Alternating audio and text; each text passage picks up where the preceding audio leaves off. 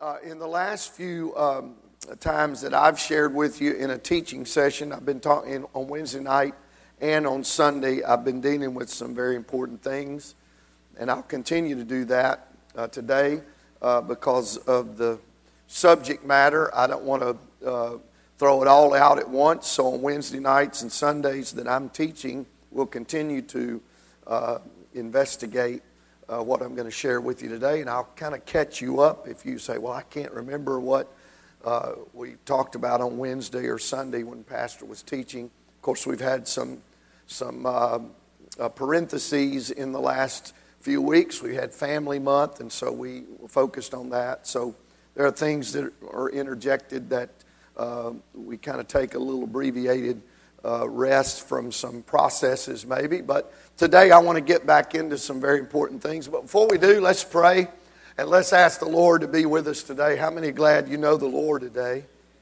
Amen. Let's pray. Father, thank you for your blessings. Lord, and your goodness to us today, the privilege we have to be in church, Lord, to worship you, Lord, to lift up your name. Lord, I pray you would anoint us today to hear your word, touch us Touch me, Lord, today to speak your word, Lord.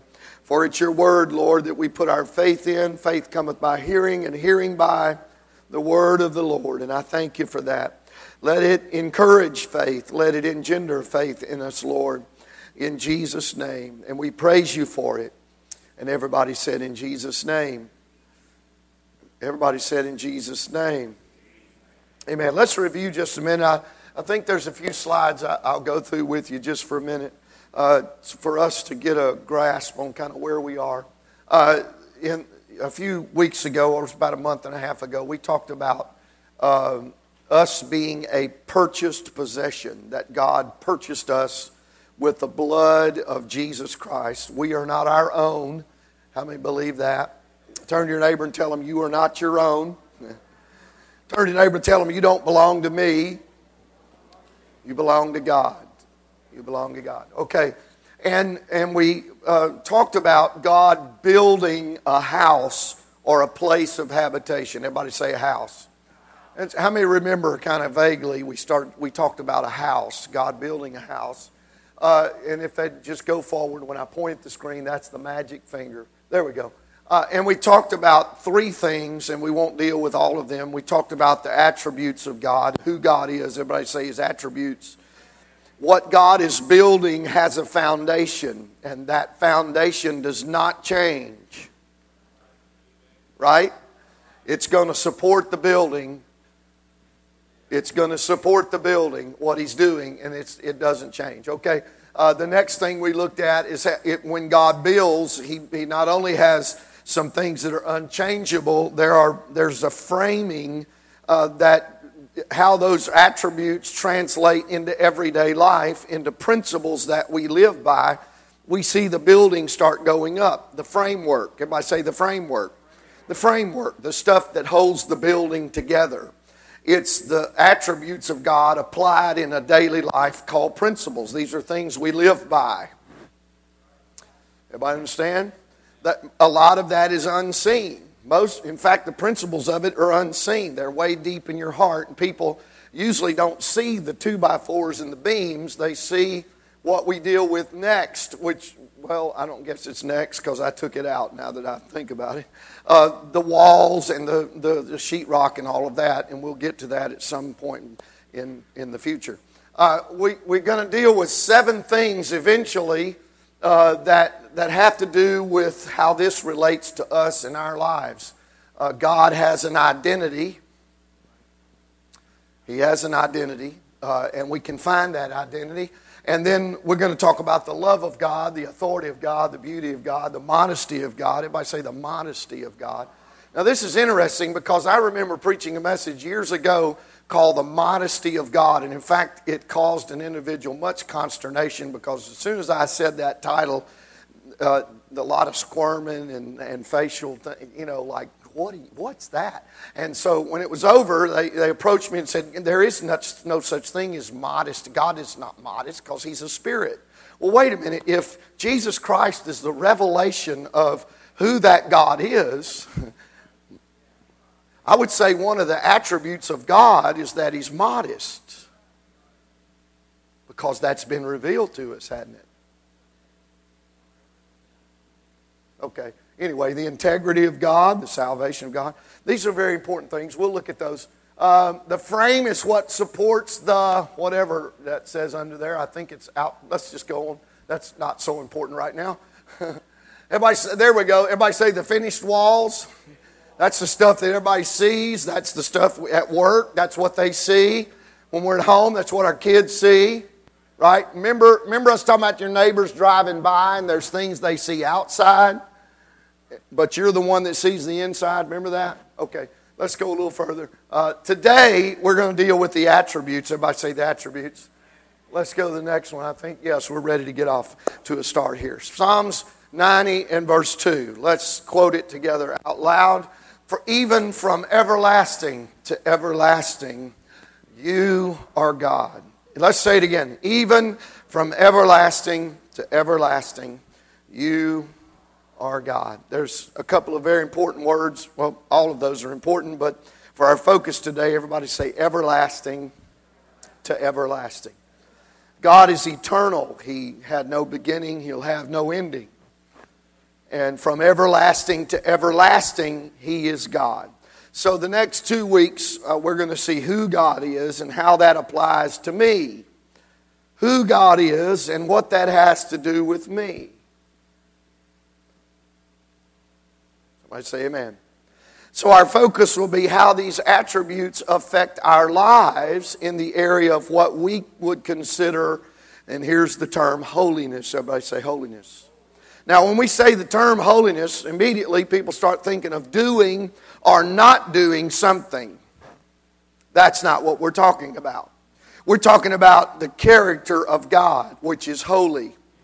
There is no shadow in him, much less darkness. In him is life, and that life was the light of men. Somebody say amen. He, is, he is light. Uh, there are things that were established before creation and before Genesis 1 1. There are things that were established before the creation of the world. Now, I know you say, well, that doesn't have anything to do with me. I'm only gen- uh, interested in, in the story that relates to me. Well, what happened before we were created does relate to us. So let's, let's, let's talk about that today for just a little while. Uh, first thing I think is very important is holiness. Now, not a standard of living or not the, not the, the walls and the, the, the, the uh, finishing product, but the, the character of God is not something added, it's not something God thought up after He made man. Holiness is not a thought of God that developed after man messed up a bunch of stuff. So, if that's the case, then holiness is not about Ten Commandments that say do this and don't do that. Holiness was uh, here long before man was ever created. Right? So, it has to be deeper than just even the uh, tables of stone. Right? Holiness has to do more with, with just uh, living a certain way. It was God Himself who brought holiness out of eternity because He is God from everlasting. Everybody say everlasting. To everlasting. So, in between the parentheses of time, on both ends of that parentheses of time, there is everlasting or eternity and eternity. And God is God before time and God is God when time shall be no more. Right? So it was God Himself who brought holiness into a temporal world, into time. If that is the case, then holiness is not a set of standards created by a pastor or church or group of people to just govern the conduct of a bunch of people. God is holy. God is holy. And He's always been holy, and He will always be holy. Somebody say amen. Clap your hands unto the Lord today so I can get a drink of coffee here. It's funny, I bring that coffee and I never find a good time to drink it. So we'll just clap every few minutes so I can drink some coffee. God is holy, He doesn't change. They are universal, everlasting. God is universal, everlasting, and unchanging. What we are really saying is God's identity, who He is and what He's like. Somebody say, What is God like? Well, I think the Lord wants us to know what He's like. People say, Well, I'm not sure who God is or what He's like. Well, I think He wants us to know what He's like. Turn your neighbor and tell him God wants you to know what He's like. Now, this is the wonderful thing about it. Uh, since He is the same yesterday, today, and forever, you don't have to go for any retraining. You're not going to get Him identified and then uh, four years later, you're going to have to re identify him. He's not going to go through an identity crisis and you know him as one thing, and four years later he shows up and he's dressed up as something else. He's always the same.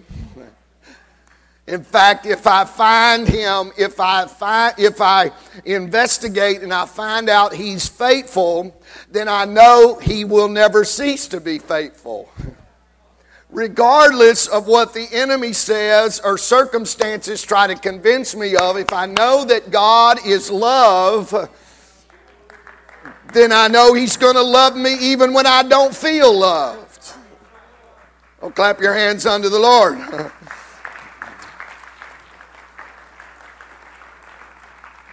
Everybody shout, everlasting.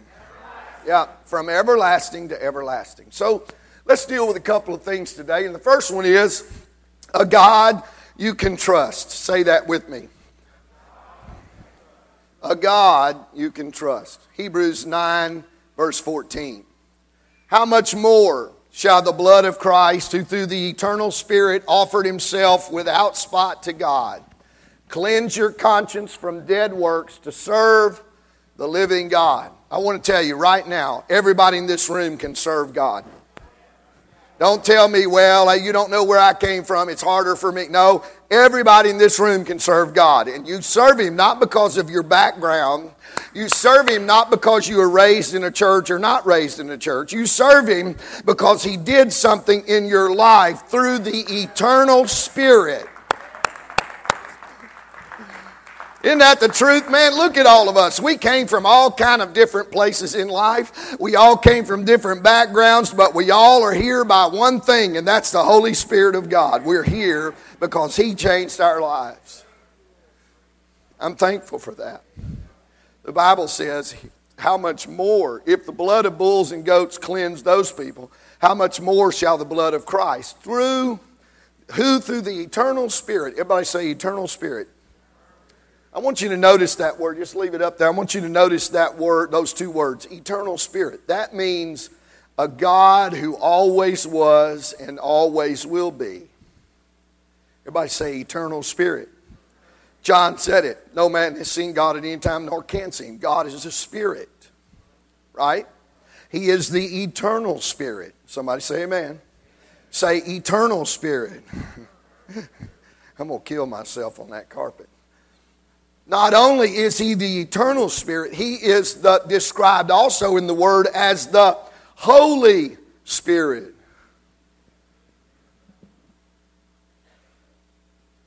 Think God who has distinct character traits, and they are summed up in the term holy. The Bible uh, describes it as that. Not only is he the eternal spirit, he is the Holy Spirit. And when the Holy Spirit brings things out in our lives in a believer, uh, they are called, in, in uh, you know, I don't have time to chase all this. In Galatians 5, when the Holy Ghost comes into our lives, when the Holy Spirit, which is the earnest of our inheritance, is everybody okay? It's not everything God is, but it is Him in us. It's Christ in you, the hope of glory. Somebody say amen. So it's, it's Christ in us, who we know it's the Spirit that dwelt in Christ. And what is the Spirit that dwelt in Christ? It was God. So we have life in us. Okay, uh, so and, and when that's the case, the Bible says when that principle of life comes into you through the Holy Spirit, that it produces fruit. Fruit. Everybody say fruit. Fruit of the what? Spirit. Fruit of the Spirit. Everybody say fruit of the Spirit. So when God comes into you, there is fruit that is produced. Let, us try. Let's try to name those love, joy, peace, long suffering, kindness, goodness, faithfulness, gentleness, self control. Wow. We don't have any of that without the Holy Ghost in us. So that must mean these traits are not only what God is like, these fruits of when He comes into our lives that are produced without our effort, these show us what He is not like. If this shows us what He is like, then we can deduce what He's not like. Okay, let's look at this. If God is love, then that means he cannot be self centered for his own self interest. No, no, you can't have it both ways. If he is love, and he has to be, because when the Holy Ghost comes in us, that's what's produced in us. We didn't get that by ourselves, God gave us that. So he's love. And if he is love, he cannot be detached for his own interest, he cannot be narcissistic. Oh man, that's a word right now. We, this is eating up this world we live in right now. Self centered. Hello? Anyway, if God is joy, he cannot be depressed. That's right. If God is peace, then he is not nervous or agitated today. If God is long suffering, that means he means he's not quick tempered. If he is kind, that means he's not cruel. Wait a minute, you cannot, if, if this is what he is, then it also means what he's not. And if he's kind, he cannot be cruel. It's impossible. If he's good, then there, there's no evil in him. There's no ulterior motive. God's not playing games with you. He's good. He always will be good. He's faithful. Everybody say he's faithful. Then that means if he is faithful, he will never be unfaithful. Oh, praise God. Anybody feeling what I'm feeling? Oh, come on, clap your hands to the Lord. If he's gentle, you understand what I'm saying. Now, what I'm saying is what God does in a believer evidently shows us who he is. Because he cannot produce this in us by his Holy Spirit and him not be that. That's what he is. So, by imparting who he is into us, we get a portion of what he is. Now, that's not all that he is, but that's a good starting point, isn't it? Yeah. If God is gentle, then he'll never be harsh or rough. Now, this is tough. God is self controlled. Wow. Think of that. God controls himself. How would you think God controls himself? Just give me a thought of how God would be self controlled. Think about it. He doesn't strike down evil on the spot. How many of us, if we were God, there'd be some things we'd set straight pretty quick? That's right. If we were God for a day, we'd know where it was supposed to rain and where it wasn't supposed to rain. We'd control all the weather, weather patterns. In fact, there'd be no widows, there'd be no widowers, there'd be no cancer, there'd be no child abuse. Right? We live in a perfect world, right? If we, amazingly, that's what he tried to give us. Oh, but now it's his fault because it's all messed up, right? Oh, that's another lesson. Anyway, self control. He doesn't strike down evil. Uh, let's talk about uh, if God is self control, let's talk about what people try to demand Him to do. Have you ever said, Now, God, if you're God, you'll do this? I've done that. Have you done that? Well, sure, I have. I remember 16, 15, 15 years old, and she was beautiful. And God, if you're God, that'll be my wife. He's self controlled. And I'm really thankful today that He is. Sometimes you, you ought to praise God today because He's self controlled. Because there's some things you've asked for that you look back and say, oh, thank God He didn't give me that. yeah, oh, yeah. God knows how to control Himself. Whoa. How many people would get up and write a sign or, you know, Hollywood elites that are so smart and they talk about how there is no God and he, you know, how can you serve this God? And, and you know, it'd be, it'd be, and God's up there on the throne, and the dude could just zap them. I mean, he could just render them, uh, he could give them a lobotomy right now. Some of you don't, lobotomy, it's take their mind right out of their head. Just disconnect all the connections, and they, they all of a sudden they can't do anything. He could do that. And I've seen people marching, and I thought, you know, if there was a God, I think I'd strike those folks dumb right now. No, that's already the problem. They are dumb.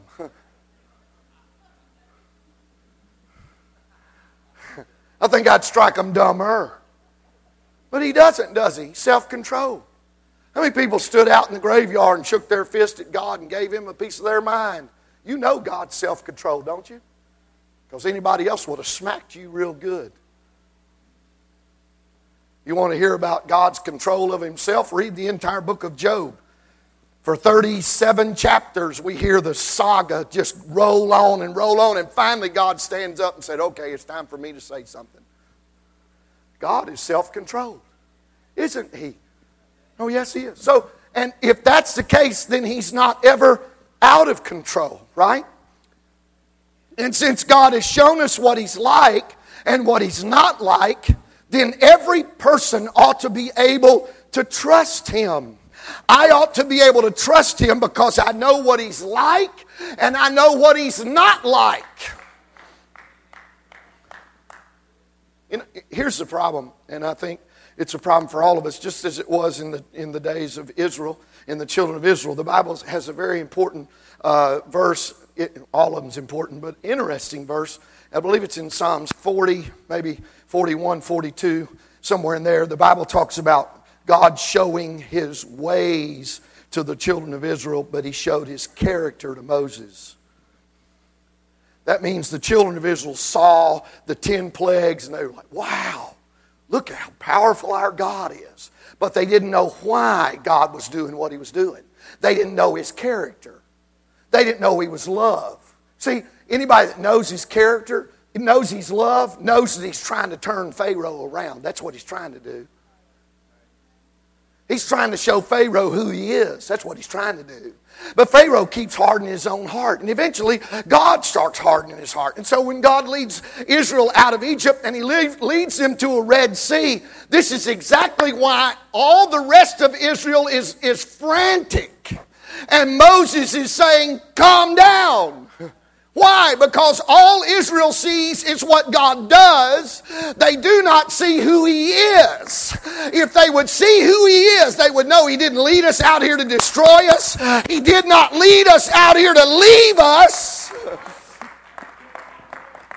Come on, I think it's time we start recognizing God for who He is, not just what He does. Come on, clap your hands unto the Lord again. Thank you, Lord. Let's, let's so uh, let's deal with something else here. Let's deal with the aloneness issue. Everybody say the aloneness issue. The issue, there, there, this is the issue. There is no need for self revelation. Everybody say everlasting to everlasting.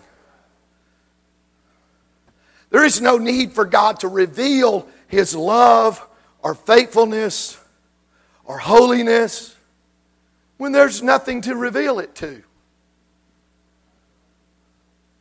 When God's by himself, what and he's alone, Why does he have to reveal anything? There's nothing to reveal it to. The need for revelation comes when there's something that needs a revelation. Duh. Right? So God's just not up there looking in the mirror and saying, You are faithful. He already knew who he was and what he was.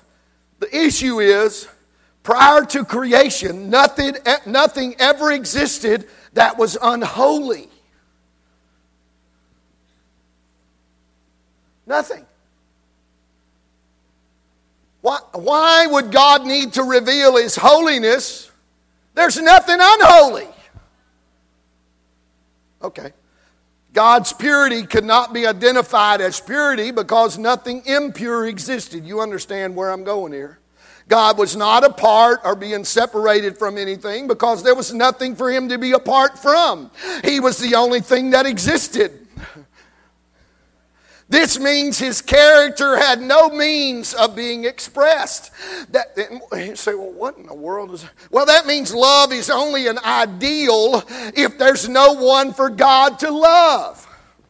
Isn't it great for God to be loved, but there's nothing to love?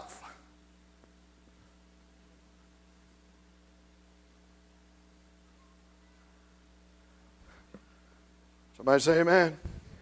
Kindness, well, he's kind, but there's nothing to be kind to. Godly character in isolation is little more than a theoretical possibility until a second party emerges. Your love is just an ideal until there's somebody to love. Your kindness is just an ideal until there's somebody to be kind to, right? Okay, so we're, we're all on the same page. You say, Brother Gene, you, hopefully you're not. Let's look at Genesis 2.18. And the Lord God said, It is not good. I say not good. That man should be alone. I will make him a helper comparable to him. God is giving us a glimpse into his own heart right now. Here's the deeper truth that it was not good for man to be alone because it was not good for God to be alone either. The reason we are here is because it was not good for, for, God to be all this love and all this kindness and all this faithfulness. There needed to be somebody to benefit from this love and this kind. Oh. Aren't you glad He created you to love, to be. Oh, the love of Jesus. Come on, clap your hands unto the Lord. It is precious. And I want to tell you the moment God determined to create a universe, this earth, and living beings, His holiness took on an expression. He began to express. He's no longer alone. His character is now more than just an ideal.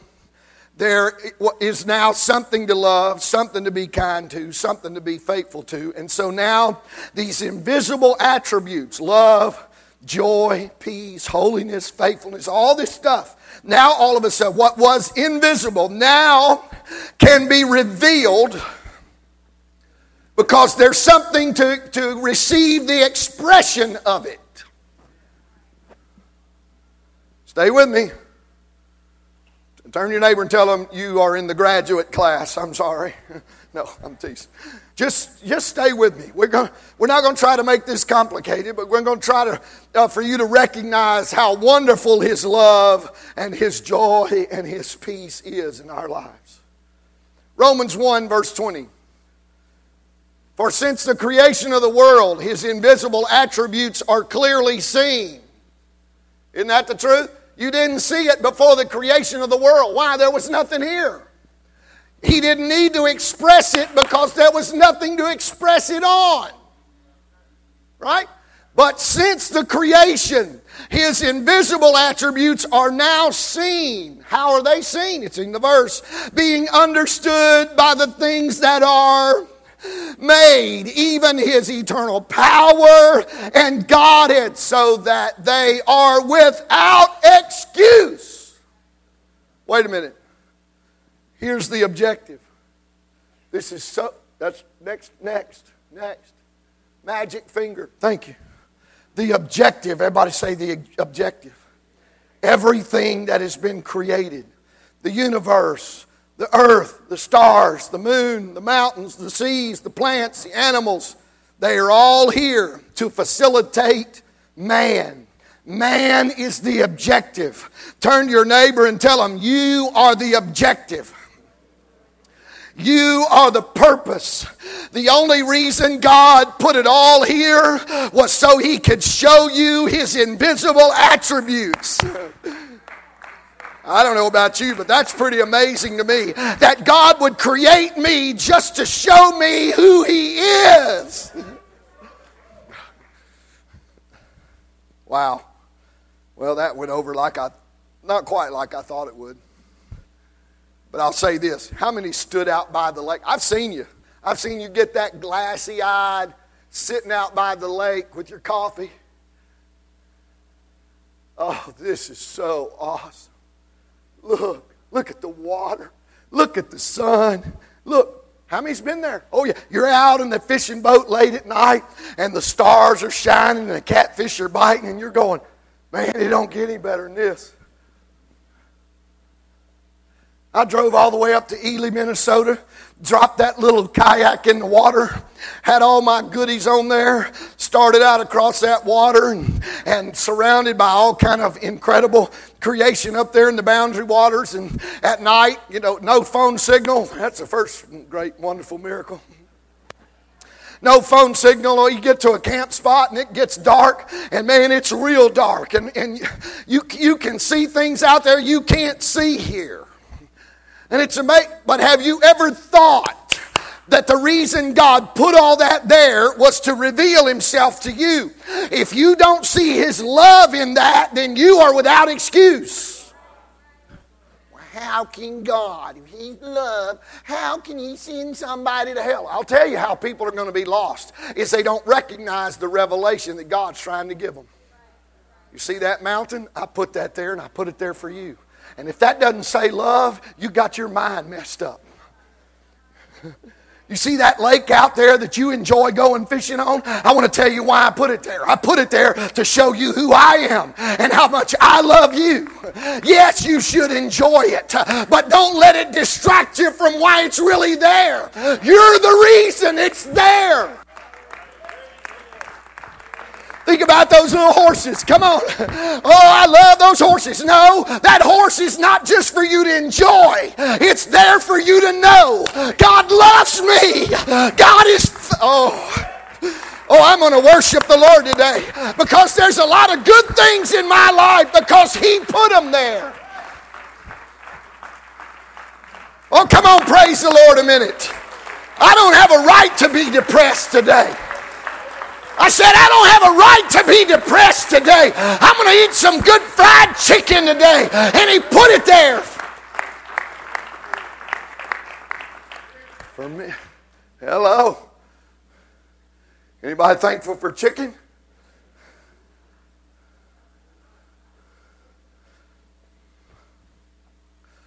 Let's move on from chicken. Man is the reason. Something to express his holiness Two, God wants to express Himself to you today in this service. He wants you to see another attribute of Him. Hopefully, with everything that's happening today, you won't get distracted. You won't think this service is just about going to church because I'm supposed to. You won't think the songs are just, well, we got to sing because that's what we. No, God wants to show you who He is. How mighty He is, how great He is. Somebody say, Amen. You are the reason. Turn to your neighbor and tell him, You are the reason.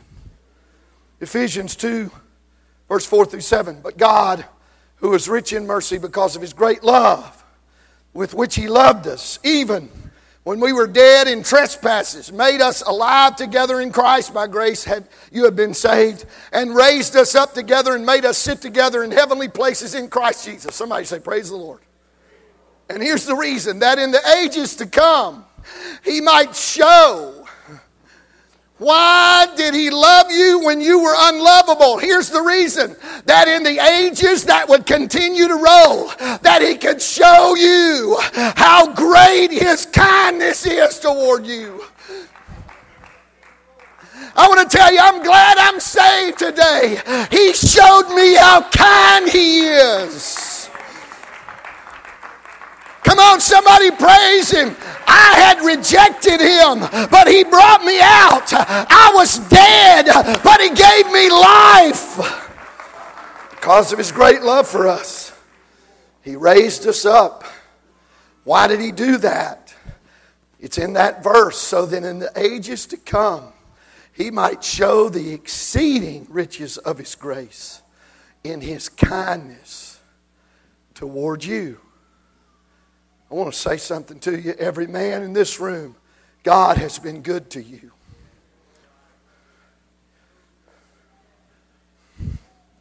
Oh, yeah, better than I deserve. You, you, you got your wires crossed if you think I'm going to come in here and be mad at God. No, God is good. Oh, He's been so good to me.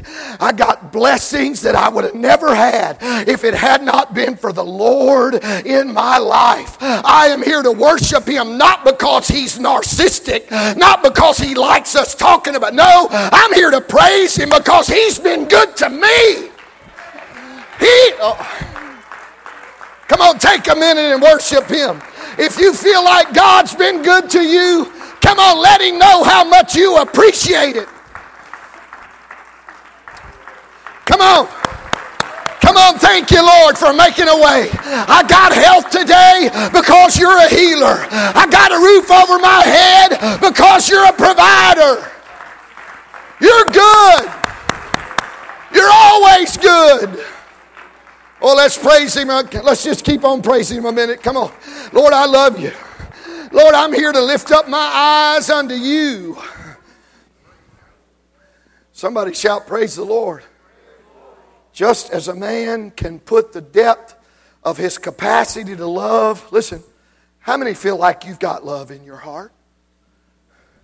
How many know your wife doesn't know it until you show it?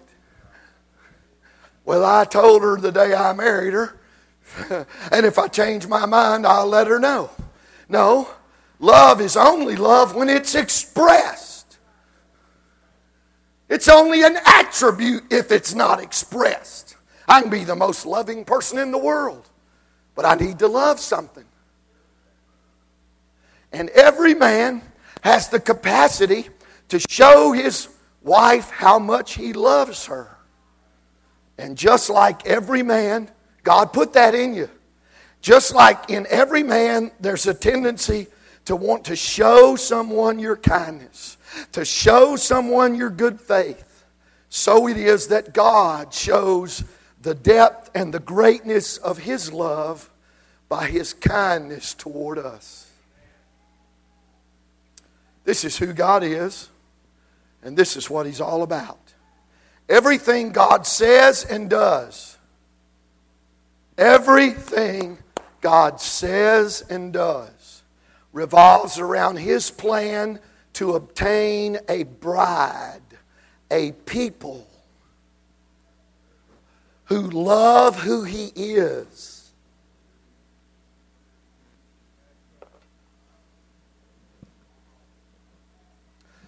Let me, let me tell you something. Let me, let me just let me jump up on top of the mountain and look out into the distance just for a minute. I'm going to tell you something. Before it's all over with, it's going to boil down. It's not going to boil down to Pentecost, Baptist, Assembly of God, Presbyterian. No, no, it's not going to boil down to that. It's going to boil down between love and hate. It's that simple. That's who God is. He's love. And eventually, He's going to reveal how powerful that love is. He's not hate. He doesn't hate anybody. He's not willing that any should perish. I don't care what color their skin is or what religious background they come from. He's not willing that anybody perish. This is ultimately going down to love and hate, faithfulness, unfaithfulness, kindness, cruelty. Oh, I'm not, oh, well, get sure because I want to tell you The Bible says the thief comes to kill, steal, and destroy. I've come that you might have life. And ultimately, once the Antichrist gets out of the way, we're going to see the war that's going on between light and darkness. And those two kingdoms, one's full of love, kindness, purity, holiness, righteousness, and the other is full of hate and murder and gossip and backbiting and unrighteousness and filthiness. Eventually, it's going to rise to the surface, and you're going to see that these are the two wars that are being, this is the war that's being fought between two kingdoms. But you know what? I know He loves me.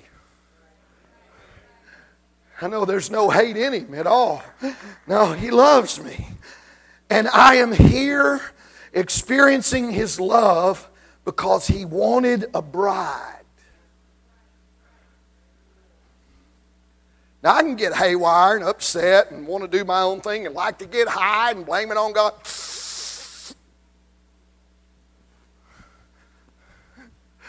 Brother Gary liked that. I want to get high. Well, yeah, that's exactly why you're here. That's the sum total of your existence. That's exactly why God created you to enjoy weed. Are you serious? I've lost enough of my brain cells. I'm not sure I want to lose anymore. They say the best of us only use 10% of our brain. Are you kidding me? Some of you want to lessen that? Have at it. Have at it. Go after it. If you want to shut down more of your brain, go after it. Not me. God created me for better things love, joy, peace. What about thinking on things? The Bible tells you even what to think about. Think about those things that are of good report, lovely. This is what God does in your life. Somebody say amen.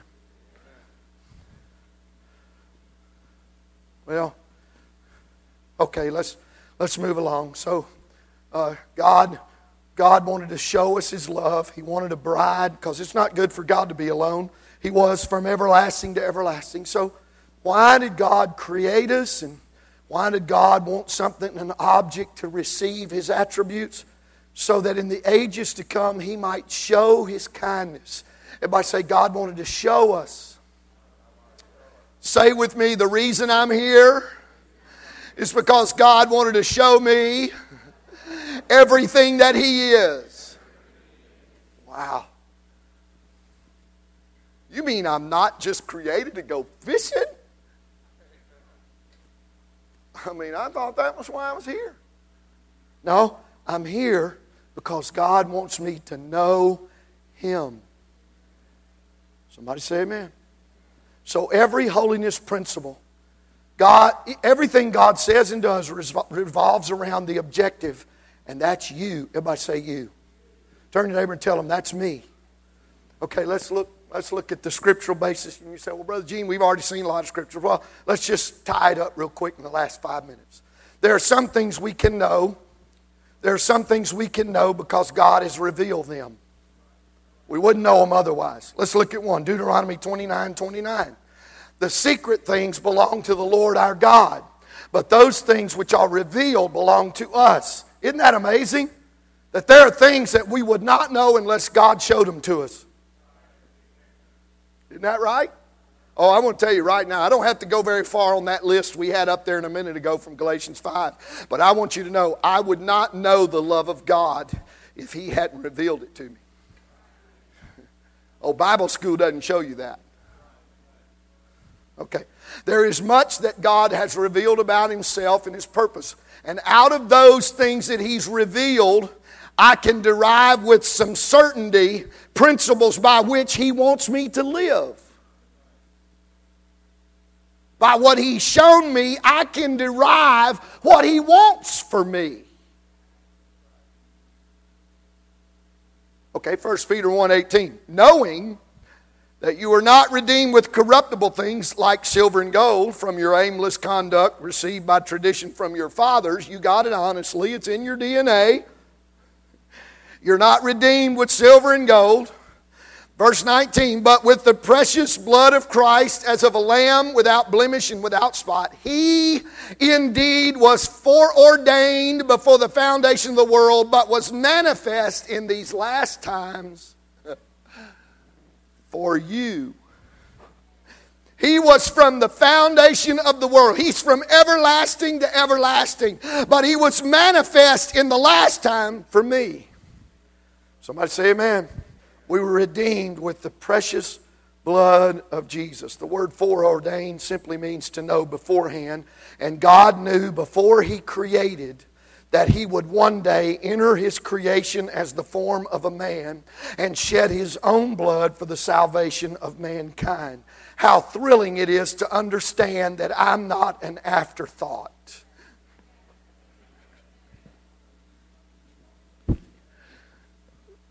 I'm going to go enjoy some fishing today because I'm not an afterthought.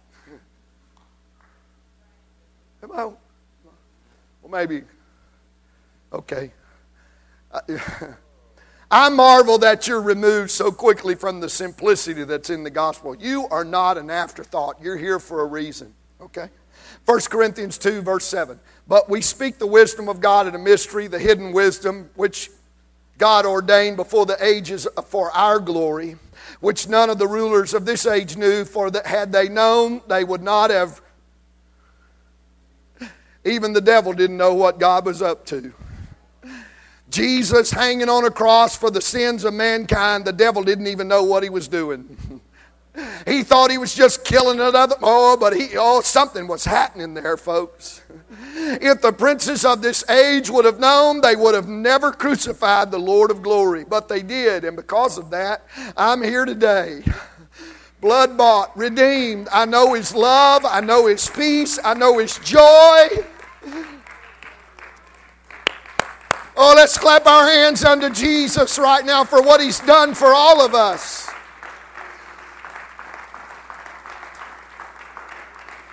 Ephesians, Ephesians 1, verse 4. Just as he chose us in him before the foundation of the world, that we should be holy. Let's talk about something just for a second. I, I hesitate to go there because it could take me a long time. But you help me by grasping it quickly, okay? I, I'm I'm losing patience with all these people that say, you know, I, I, you know, all these people that articulate, you know, there are certain people in religion just think it's all about works. Well, wait a minute, I want to say something to you. Did you notice in those nine fruits of the Spirit that are in our lives because God's there? That shows us at least that there are nine things that God is. Because when He comes into our lives, that's what we get. Okay, you did notice one of those was goodness, right? That he's going to be good. Right. And the only way we get that goodness is by His Spirit. These are gifts of the Spirit. You just can't go be good by yourself. That's human goodness. So actually, the people saying, "Oh, if you're trying to be good, oh, you know, you're trying to do these things, you're trying." No, really, the person that's trying to be saved by works is the person that doesn't have the Spirit because all their love and goodness is human love and human goodness. You cannot love the way Jesus wants you to love without the Holy Spirit. It's impossible. But once the Holy Spirit comes in, it's not your love anymore. It's not it's not your goodness anymore. Well, that brother Gene, he just trying to be No, I'm not trying to be good. God's good. And when I see what he is, Man, I want to be that. See, you wouldn't have a problem with me saying, since God is faithful, I want to be faithful. But when it translates into my modesty, what I believe about my marriage, what I believe about the way I should dress, all of a sudden now that's works. No, it's just like faithfulness. Goodness is an attribute of God, and He wants me to be good because He's good. So turn to your neighbor and tell them this lesson really is summed up in one thing be good. Be good. Turn to your neighbor and tell them, be good. Yeah, that's not works. If God is good, He wants us to be good. Somebody say amen. All right, Ephesians 1 4, I think I just read He chose us from the foundation of the world, that we should be holy. Everybody say He chose us to be holy without blame before Him in love, having predestined us to adoption as sons by Jesus Christ to Himself. What a statement. That I don't have time. But before the foundation of the world, God determined that out of the masses of humanity, He would gather a body of believers and adopt them as His own children. Wow. Not only that, but that these people that He adopted as sons would be holy as He is holy. So it's not outdated. It's not unpopular. In fact, from everlasting to everlasting, God has been holy. And He's producing that holiness in me. Titus 1 and 2. In hope of eternal life, which God, who cannot lie, promised before time began. Listen, before he ever created anything, God had a plan, and it was eternal life. Ephesians 5:27 that he might present Jesus Christ had a desire to adopt some people as his own and he called them the church. If I say the church. He described her also as a bride. The church is female She is called to bring forth children. Ephesians 5:27 talking about this bride he says that Paul said that he might present her to himself a glorious church, not having spot or wrinkle or any such thing, but that she should be holy without blemish. Now, I want to say something to you, churches that say holiness is outdated. You need to read Ephesians 5:27. God is concerned about his bride being holy without Oh, you're not hearing me. He wants us to love like He loves, to be faithful like He's faithful, to be good like He is good. Oh, clap your hands unto the Lord right now. And I close. Turn your neighbor and tell him I can do that. You know why I can do that? Because the Holy Ghost is in me. the love of God is shed abroad in my heart by the Holy Ghost. I can do what God, I can be what God wants me to be. I can do what God wants me to do. Why? Because He's filled me with His Spirit. I'm his child. I'm created in his image. The fulfillment of this promise is coming pretty shortly. You better get ready. You better get your eyes off this world. You better get your eyes off the stupidity of religious systems. You better get your eyes off of false doctrine and, and people with itchy ears and every wind of doctrine and running after this and running after that. That you better get your feet on the rock. You better put your feet on the foundation. because this is about to happen 1 thessalonians 4.17 then we who are alive and remain shall be caught up together with them those that are dead in christ in the clouds to meet the lord in the air. And thus we shall always all forever the term is forever the King James Version, thus shall we forever be with the Lord. Notice that term is always. That means from that point until everlasting, there will never be a time we are not together with the Lord. When He comes back for His children, we will always be with the Lord. That's why God has given us the opportunity here to get it straight before we get there. Because He is good. So no evil's going to go there and get straightened out. If you're going to be always with Him, you better be good. You can't take hate there and then God get it out of you. You know, that's why you're here. He wants to get it out of you here. He wants you to work out your salvation with fear and trembling here because once He comes, we'll always be in a place of goodness, peace, joy, long suffering. Can you believe it, Joyce? We are going to eternally be in a system of self control. You might better start trying it now. Well, I just can't control. Well, wait a minute. You need to get it. Because there is going to be, hey, if the fruit of the Spirit is self control, you're going you're to be eternally in a system of self control.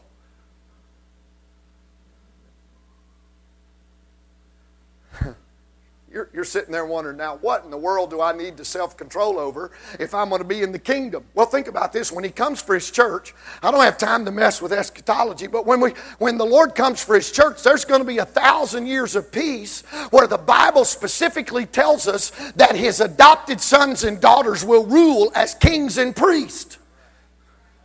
You better have some self control.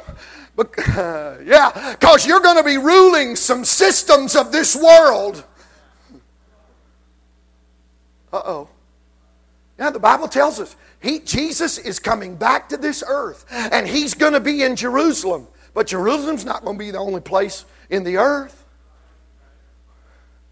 Here will be, maybe you'll still be in Salem and you're going to be a king. Can you imagine the king of Salem? You better get some self control now because he's trying to make you a king and a priest you will forever, everybody say forever, forever be with the Lord. I'm thankful for what He is.